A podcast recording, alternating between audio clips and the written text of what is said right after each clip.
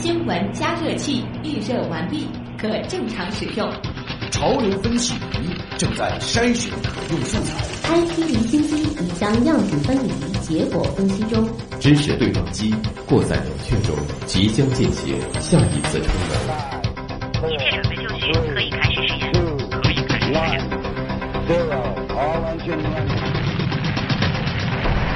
新闻实验室。资讯背后有内涵，新闻里边找知识。欢迎大家来到有可能是最长知识的广播新闻节目《新闻实验室》。各位好，我是旭东。今天的实验室马上就要开工了。首先呢，还是先来关注一下天象和天气啊。月相呢，今天晚上是亏凸月了。今天下午的，明天下午的十五点啊，木星合月。木星呢，届时位于月球以南四点一度。今天能看到月亮的话，边上有颗非常明亮的星星，这就是木星，没错。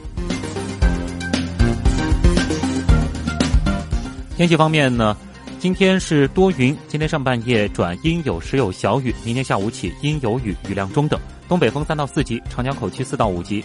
明天最高温度十一度，最低温度八度，今天最高温度十二度，最低温度七度。今天的新闻实验室呢，我们会关注一种眼科的疾病啊。三月六号呢是世界青光眼日，而目前世界范围内大约有六千七百万青光眼患者。其实各个年龄阶段都有患病的可能，已经成为了人类致盲的杀手。不过这种疾病呢是具有隐匿性，在发达国家有一半的青光眼患者不知道自己患有青光眼，发展中国家当中则有超过九成的青光眼患者对自己的疾病一无所知。那么青光眼究竟是一种怎样的疾病？在发病初期到底都有哪些症状？关键的是该如何预防、如何治疗呢？稍后的知识对撞机连线眼科专家带来解答。那今天晚上在阿基米德新闻实验室社区和直播间里与大家一起互动的是我们的王威，王威你好，旭东你好，听众朋友们晚上好，欢迎大家在阿基米德关注新闻实验室。每天阿基米德直播贴的下方有我们的互动规则，大家可以留意参与互动，就有机会获得各种惊喜。好，谢谢王威。接下来呢，我们就开启 IT 离心机。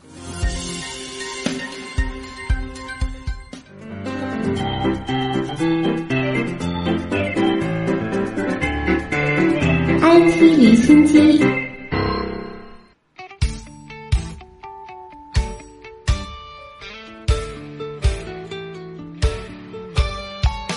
，IT 离心机，一起来关注科技热点。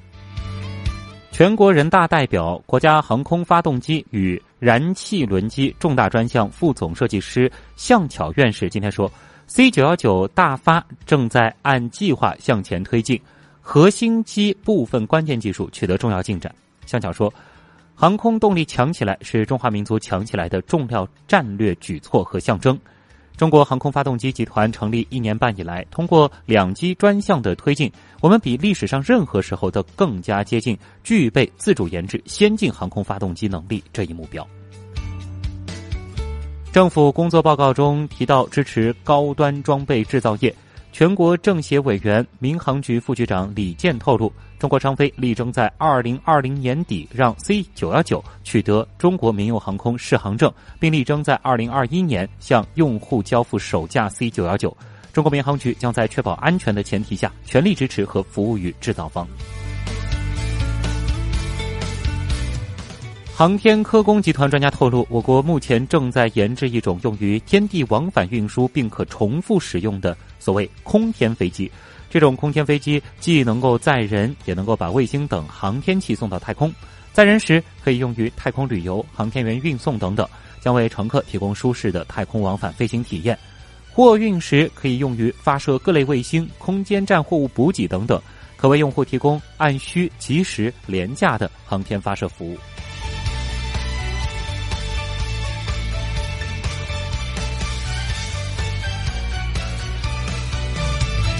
搭载中国第三十四次南极科考队的雪龙号极地考察船，目前正在南极阿蒙森海进行科考调查作业。这是中国首次在这一区域进行海洋综合调查。阿蒙森海是南极周边海域变暖最为显著的区域，也是环南极冰架消退最为显著的区域之一，有重要的科研价值。中国此前还没有对这一海域进行过系统观测。雪龙号计划在阿蒙森海及其邻近海域开展五十三个综合调查站，以及一条海洋地球物理测线调查，在为期十八天的时间内完成定点站位综合调查和走航观测。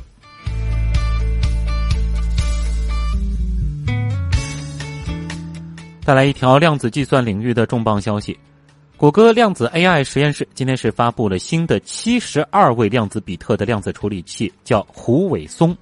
虽然目前还没有看到具体的实验结果，但是这块芯片的未来据说有非常大的潜力，很有可能达成量子计算领域的重要里程碑。在洛杉矶召开的美国物理学会会议上，谷歌声称胡伟松处理器可充当试验平台，用以研究系统错误率和量子位技术的可扩展性，也可应用在量子模拟、优化和机器学习中。胡伟松处理器拥有七十二量子位，同时数据读取和逻辑运算，如单量子和双量子比特门的错误率低。如果量子处理器运算错误率极低，那么它在解决一个定义明确计算科学问题时，就能够胜过传统的超级电脑。这就是著名的所谓量子霸权。不过目前还没有研究者实现这个量子霸权，而要实现所谓量子霸权的目标，所需要的条件呢，是有四十九量子位的处理器，电路深度超过四十，双量子位错误率要低于百分之零点五。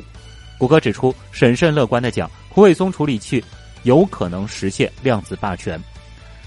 量子人工智能实验室表示，硬件和软件的整合是这一过程的关键环节。量子计算能够解决目前电脑无法解决的问题，前也许还需要经过数次迭代。不知道大家是否还记得，我们节目当中曾经报道过，上周 IBM 才刚刚曝光了其五十个量子比特量子原型机的内部构造。竞争越来越白热化了啊！好，我们继续来关注 IT 产业界的热点。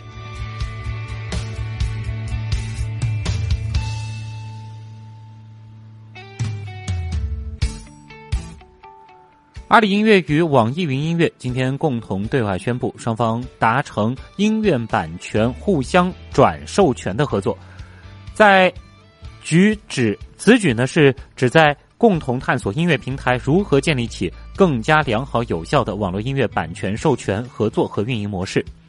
在达成合作之后，一方面，阿里音乐将滚石、SM、BMG 等优质音乐版权转售给网易云音乐，同时，网易云音乐将天娱、艾贝克斯、风华、华研国际等优质音乐版权转售给阿里音乐。这是继去年阿里音乐和腾讯音乐版权互授，今年二月春节前夕，腾讯音乐和网易云音乐宣布版权互授之后，国内在线音乐平台的又一新举动。随着用户呼声和国家版权有关部门倡导推动网络音乐产业繁荣发展的政策立场，版权已然不再成为唯一的竞争壁垒，而是开始进入到了全新的二点零时代。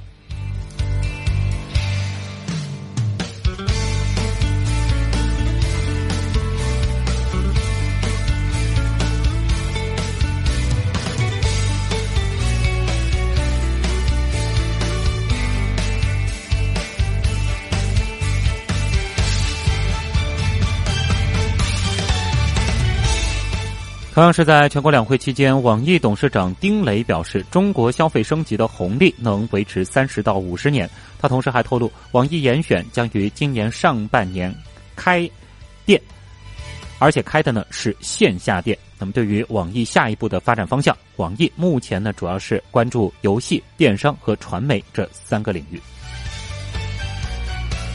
小米董事长雷军在出席全国两会期间表示，小米一直在考虑进入美国市场。计划到今年底或者明年初正式进军。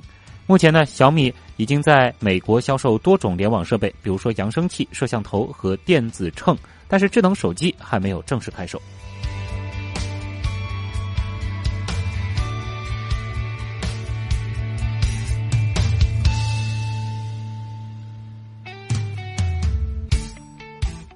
亚马逊现在也要做电子钱包了。从去年秋天开始，亚马逊已经开始与几家银行接触，讨论为用户提供支票账户的服务，以此吸引更年轻的消费者和没有银行账户的消费者。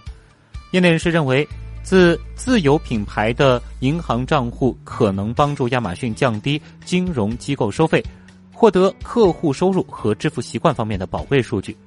此外，亚马逊还计划将 Amazon Pay 的适用范围扩展到自家网站之外，以此和 PayPal 竞争。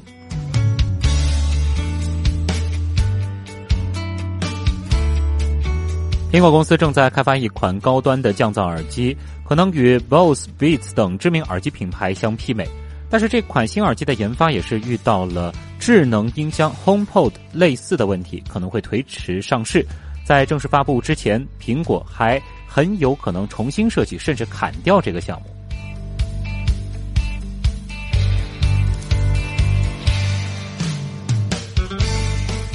一台名为“翻翻”的机器人昨天正式上岗，在美国加利福尼亚州的一家快餐店帮忙做汉堡。翻翻呢，其实是一条机械臂，固定在卡利堡快餐连锁店加州帕萨迪纳分店的厨房地板上，会自动为烤架上的汉堡肉饼翻面，每个小时呢能够烤制一百五十个肉饼。开发商介绍说，利用热成像技术以及三维和计算机视频数据，翻翻能够识别烤架上的肉饼。知道烤架和每个肉饼的温度，及时为肉饼翻面。它还会用两套不同的刀具为生熟的肉饼做翻面，用刮刀来清洁烤架。据了解啊，这个翻翻可是具备深度学习能力的，收集数据之后还能够不断的改进它的表现。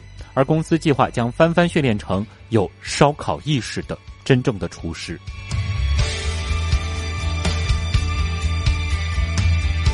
期待什么时候能做咱们中餐啊？